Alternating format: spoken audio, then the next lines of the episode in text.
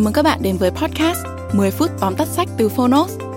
Trong podcast này, chúng tôi giới thiệu nội dung chính của những cuốn sách tiêu biểu mà Fonos lựa chọn, bao gồm những tựa sách bán chạy tại Việt Nam và cả những cuốn sách nổi bật trên thế giới nhưng chưa có tại thị trường Việt Nam. mười phút tóm tắt sách không chỉ là nguồn tham khảo hữu ích trước khi chúng ta quyết định mua một cuốn sách, mà còn là nơi tổng hợp kiến thức một cách đơn giản, gọn gàng, phù hợp với quỹ thời gian của người bận rộn. Podcast mười phút tóm tắt sách được phát sóng đều đặn hàng tuần vào thứ Tư và thứ Sáu.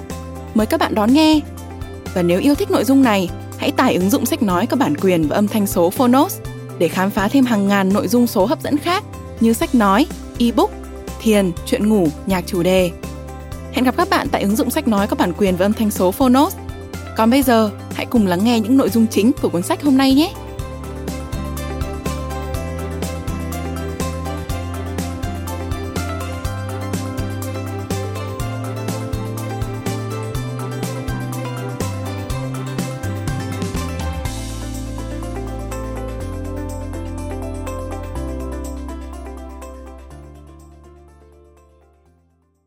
Bạn đang nghe từ Fonos.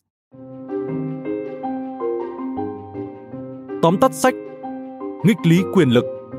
Tác giả Dacher Keltner.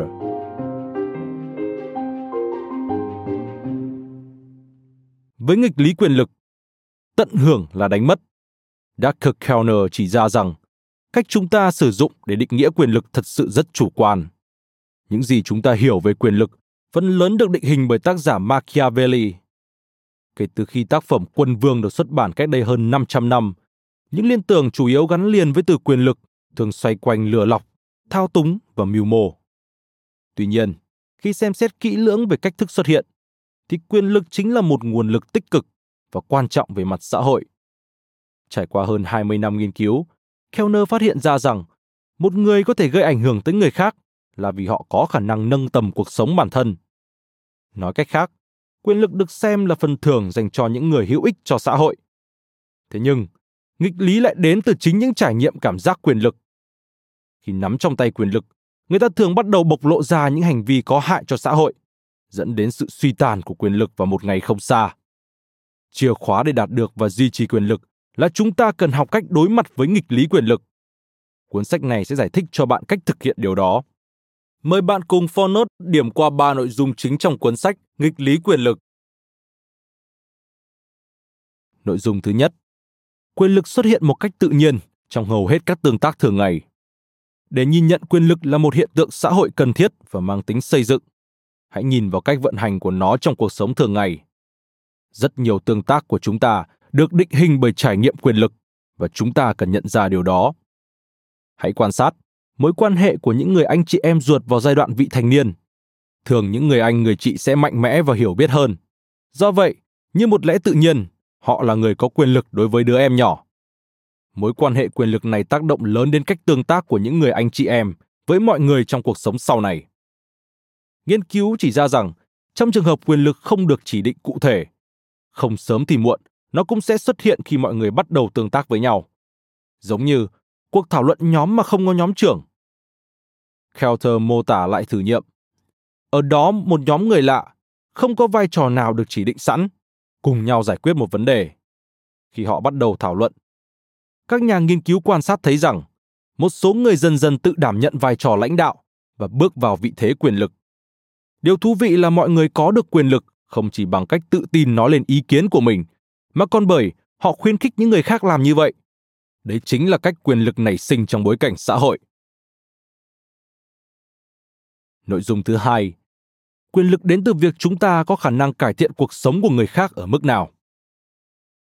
Nhiều người nghĩ rằng quyền lực phải được khẳng định bằng vũ lực. Nhìn lại dòng sự kiện lịch sử thế giới, chúng ta thấy quyền lực thường đến từ việc đàn áp. Nhưng sức mạnh đích thực, mang tính xây dựng mà chúng ta hướng tới lại đến từ một nguồn khác. Chúng ta nên xem quyền lực như một phần thưởng mà chúng ta nhận được từ người khác bằng cách giúp đỡ họ.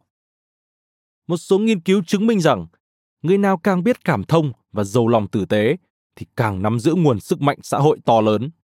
Có thể thấy, sức mạnh tích cực thể hiện rất rõ trong nền văn hóa bản địa của người Inuit.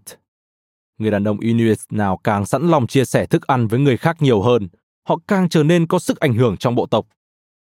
Tương tự như vậy với những người phụ nữ Inuit, việc giúp đỡ chăm sóc trẻ em, cho họ tiếng nói quyền lực. Tuy nhiên, phần thử thách nhất là duy trì quyền lực chúng ta có được. Ban đầu, bạn có thể cảm thấy hoàn toàn dễ dàng và không có vấn đề gì khi chia sẻ và hỗ trợ người khác.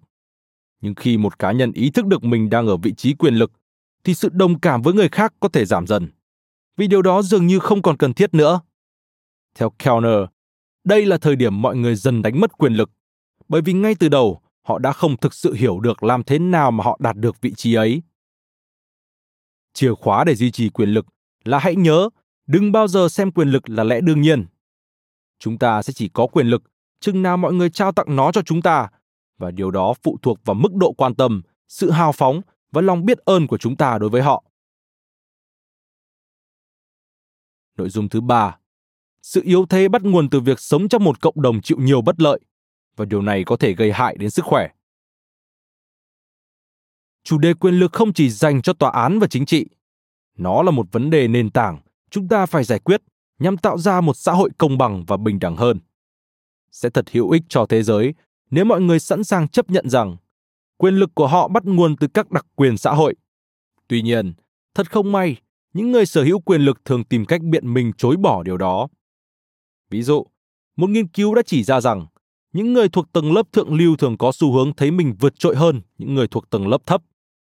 Theo Keltner, điều này có thể hiểu rằng những người thuộc tầng lớp thượng lưu tin rằng thành công họ đạt được trong cuộc sống là nhờ sự chăm chỉ và trình độ của họ. Quyền lực thường che mờ mắt, khiến mọi người không nhận ra những đặc quyền mà họ được hưởng, chẳng hạn như một nền giáo dục tốt, địa vị xã hội và khối tài sản cách xù.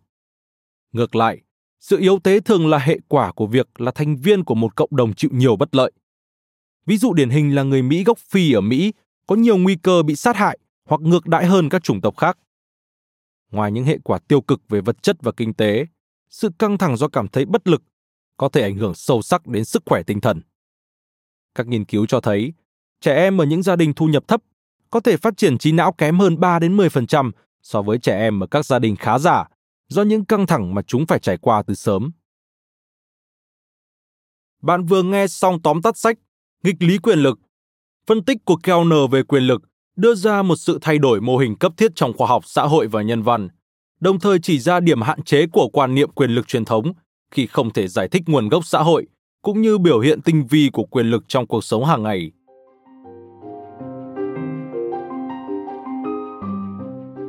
Cảm ơn bạn đã lắng nghe tóm tắt sách trên ứng dụng Fonos. Hãy thường xuyên truy cập vào Fonos để đón nghe những nội dung âm thanh độc quyền được cập nhật liên tục bạn nhé.